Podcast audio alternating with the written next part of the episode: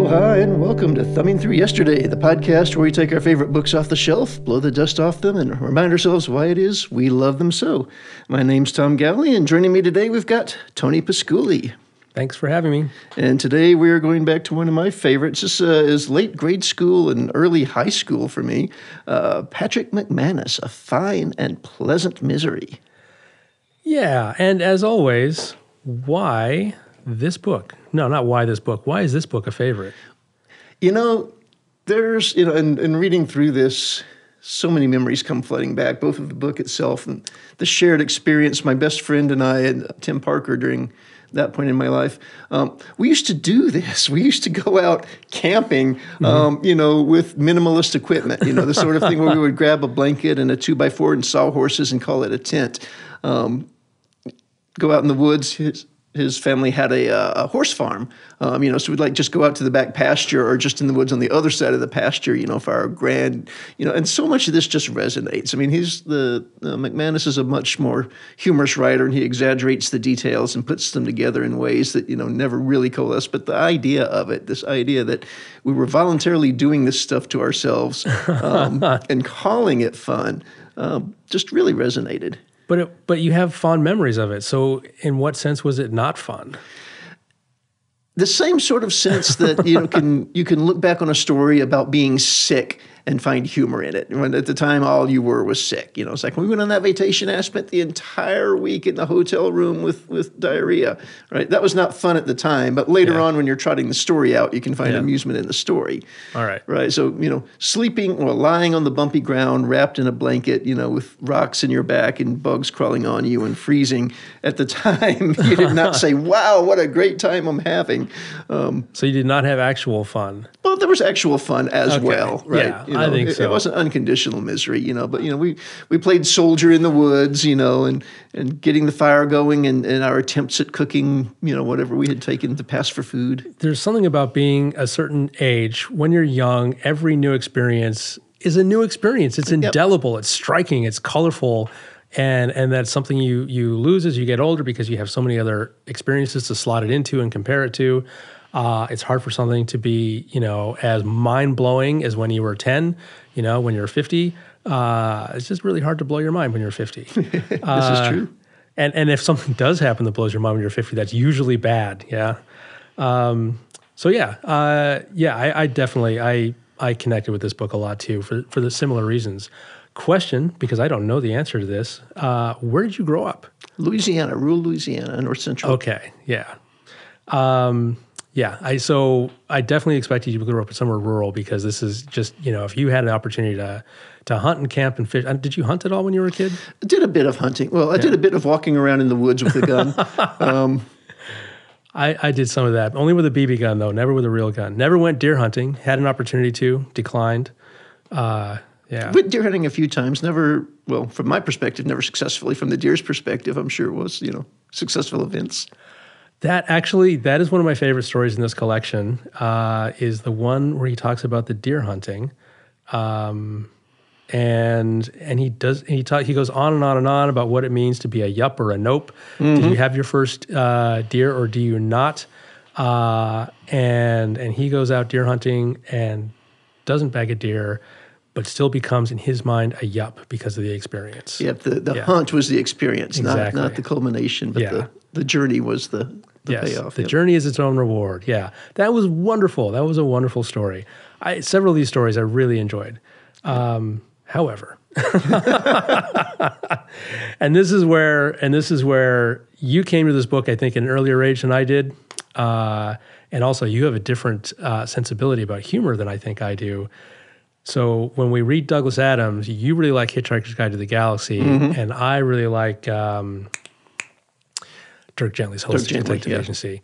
And this reminds me very much of Hitchhiker's Guide. It did. There's yeah. a lot of the similar humor there, and, yeah. and, the turns of phrase are also delightful. Yeah. Um, you know, and I, I, think I said when we were talking about hitchhikers, you could open the, the book to any random page, pick a random paragraph, and start reading, and it would be something that was delightful. And I feel yeah. the same way about this. You know, any given sentence, any given paragraph you pick out is is going to be a gem for some reason.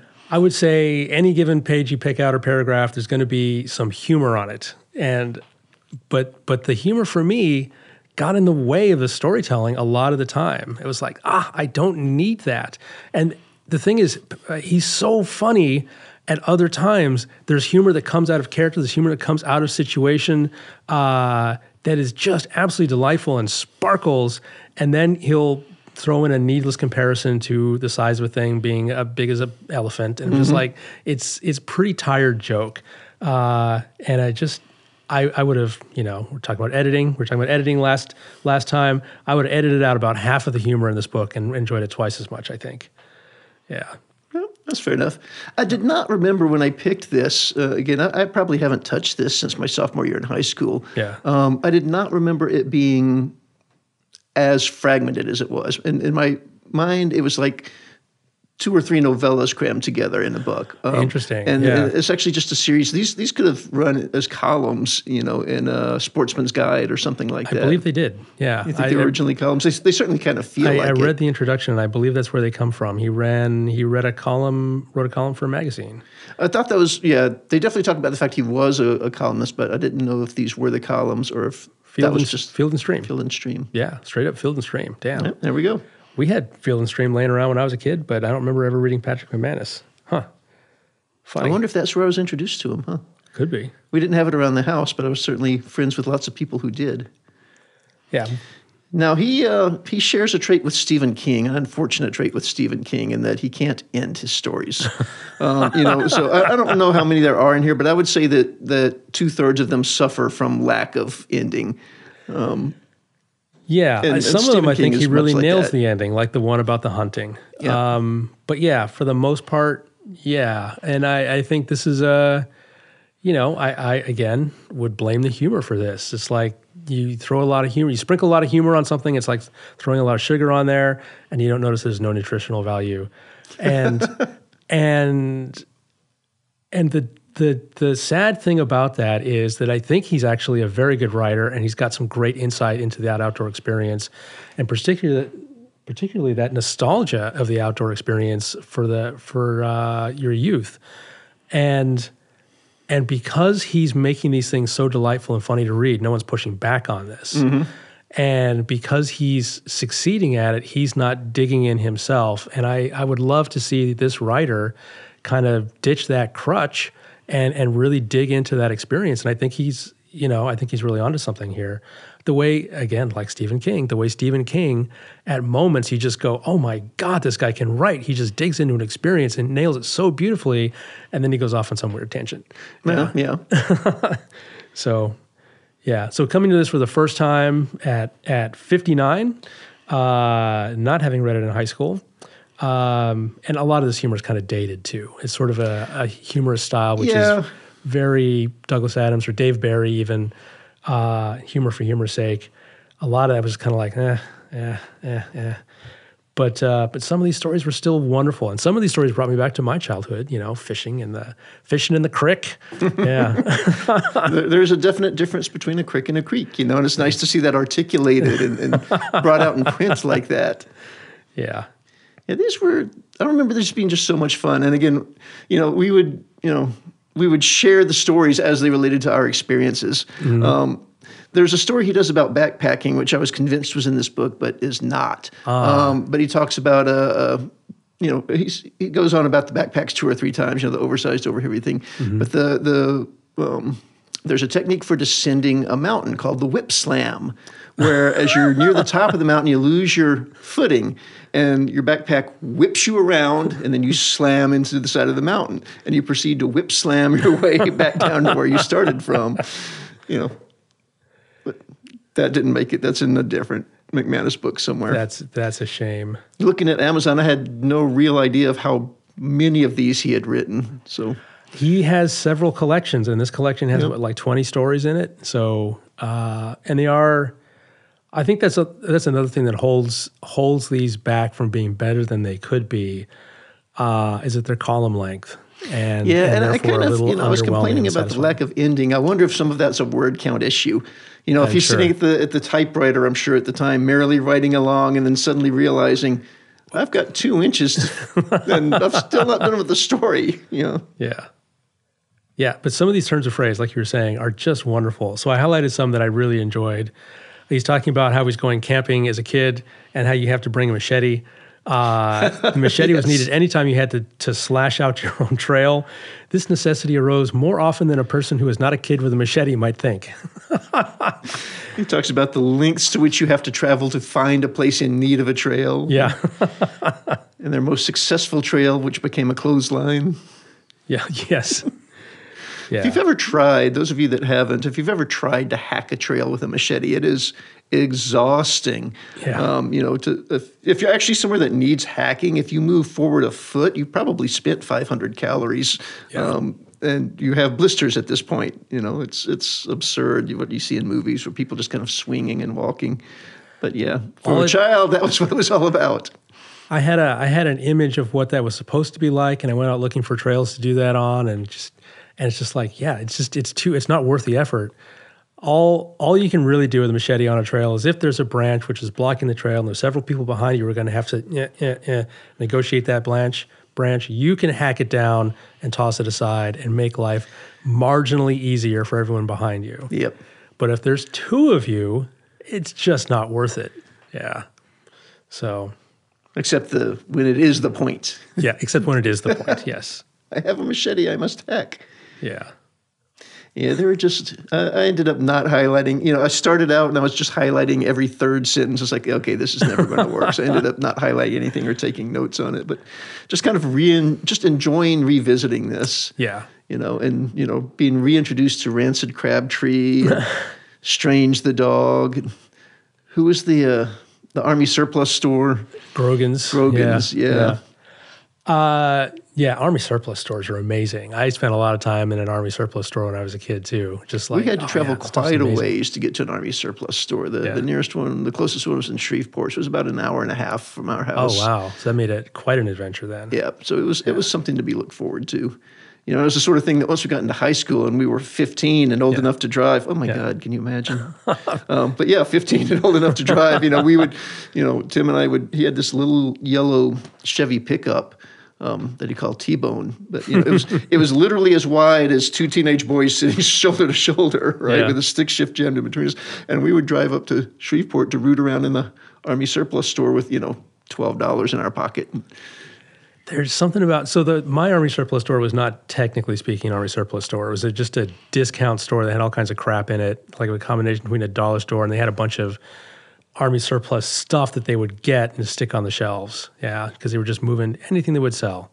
Uh, but it was fun enough. Yeah. But there's something about an Army surplus store, like I will still go drive out to Sand Island when I when I'm directing a play that's set anywhere near uh, sort of a military theme, and just you know look for costumes and props, and it is just it's just fun environment to be in. It's a fun environment. It has a unique smell. That, Yeah. uh, that, that rotting canvas smell. Yeah. know.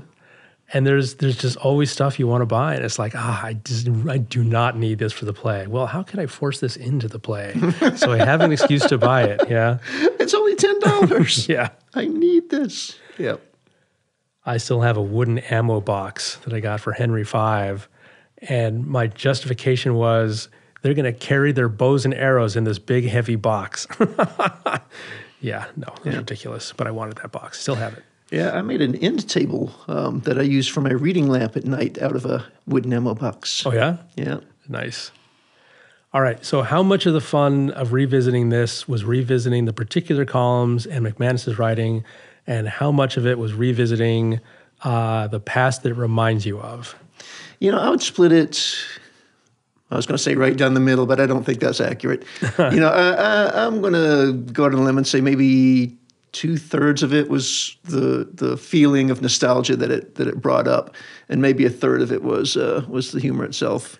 All right. I okay, honestly, I like to hear that because I think that's one of the great things that we estimate underestimate about rereading a favorite book is is how much it transports you back in time to when you first read that and who mm-hmm. you were and it just like it just comes with a flood of associated memories and and that's incredible. Yeah. So And there definitely, I mean, there are some places I'm reading and I'm chuckling aloud because Yeah. you know the, the phrasing is so clever. The the the thing about the cows and the the fishing stream.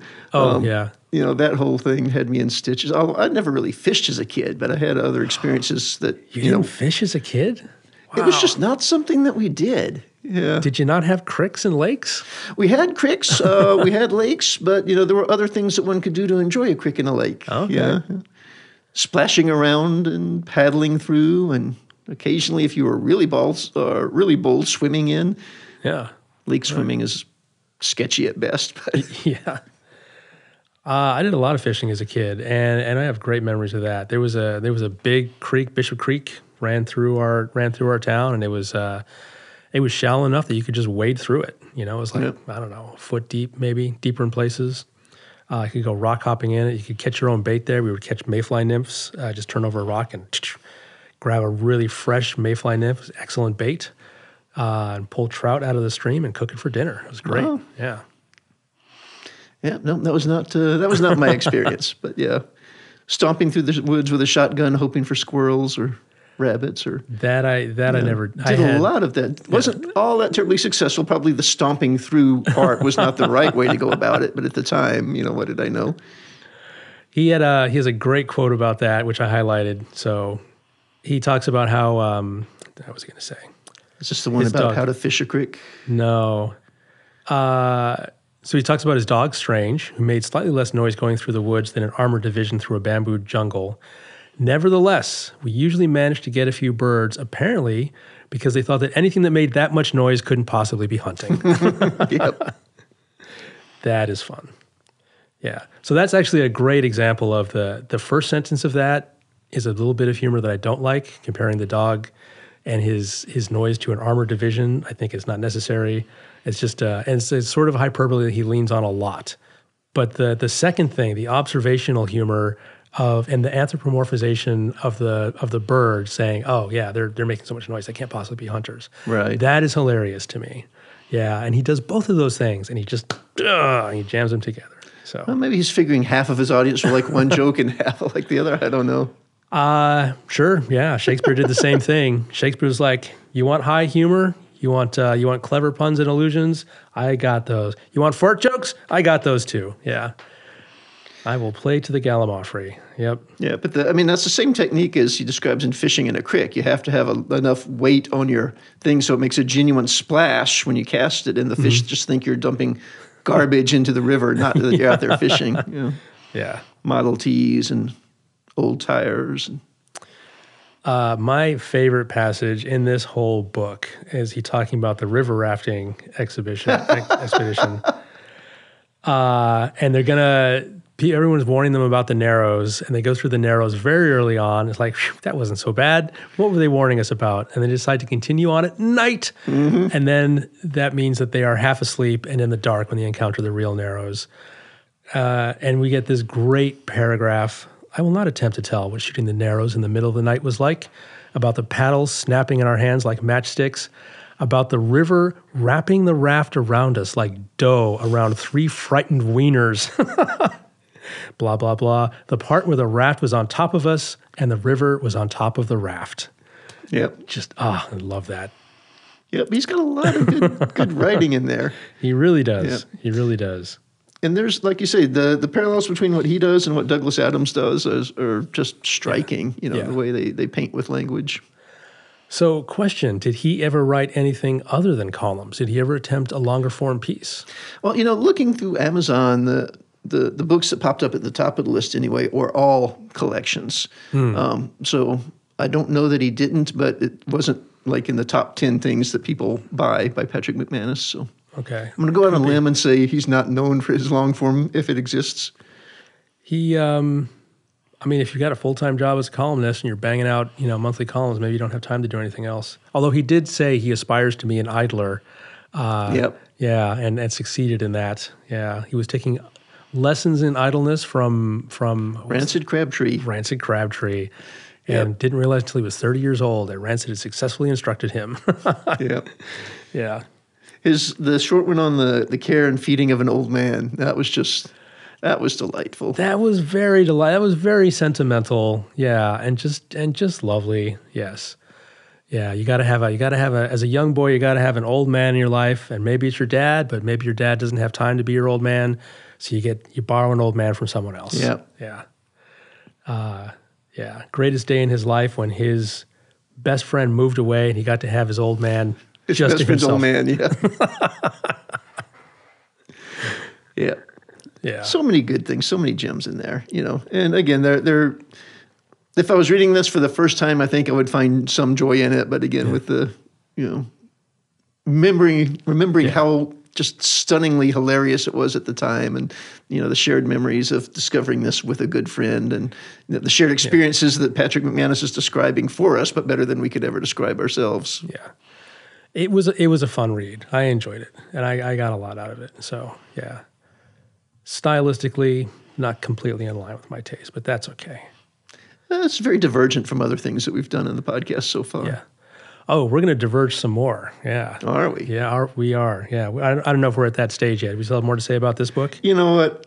I'm, I'm, I'm actually good. Like I said, I actually didn't take any notes or highlight anything. Just, right. just, I just really am glad that I went back and read this one again. This, this was, this was the sort of feeling I was hoping when I came up with the idea for the podcast. Well, then I think you nailed it. I think this is this is exactly what revisiting a favorite book should be like. And we do a lot of critique of these books and how they stand up and how they hold up, you know, 20, 30, 40 years later. Uh, and but that's not the point of a favorite book. Uh, You can enjoy a favorite book. You don't have to pass it on to someone else. You don't you don't have to share it with the world or defend it against anyone else's opinion. Uh, a favorite is a favorite, and you can just enjoy it and and uh, you know revel in the pleasure that it brings you. Indeed. So, yes. So well done. All right. So so next. Yeah, we didn't talk about this. What? Uh, Uh, next, we're going to be reading a book called Appaloosa by Robert B. Parker, which is a frickin' Western. And it's a little bit of a cheat uh, because I don't think it's 20 years old, which has been my sort of arbitrary cutoff point for, uh, for what makes something yesterday. Uh, I've been trying to stick to books 20 years old or older. Um, but I picked this book because Robert B. Parker is probably one of my favorite authors of all time. Uh, and there's a lot of books that are considerably older. They're 40 years old, and I've read all of them, but I don't think any of them are a good entry point for you. okay. I think starting with the first Spenser novel would be very disappointing. Starting with something in the middle would be ridiculous.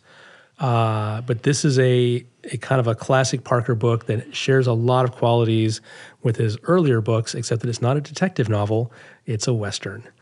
Uh, All right. But thematically, it's very much in line with his other I don't know when the last time I picked up a Western was. So, I, I am not a forward to that Western reader myself. I read this one because it's by Robert B. Parker. Yeah. all right. Well, looking forward to that then. All right. We'll see you in two weeks. See you in two weeks.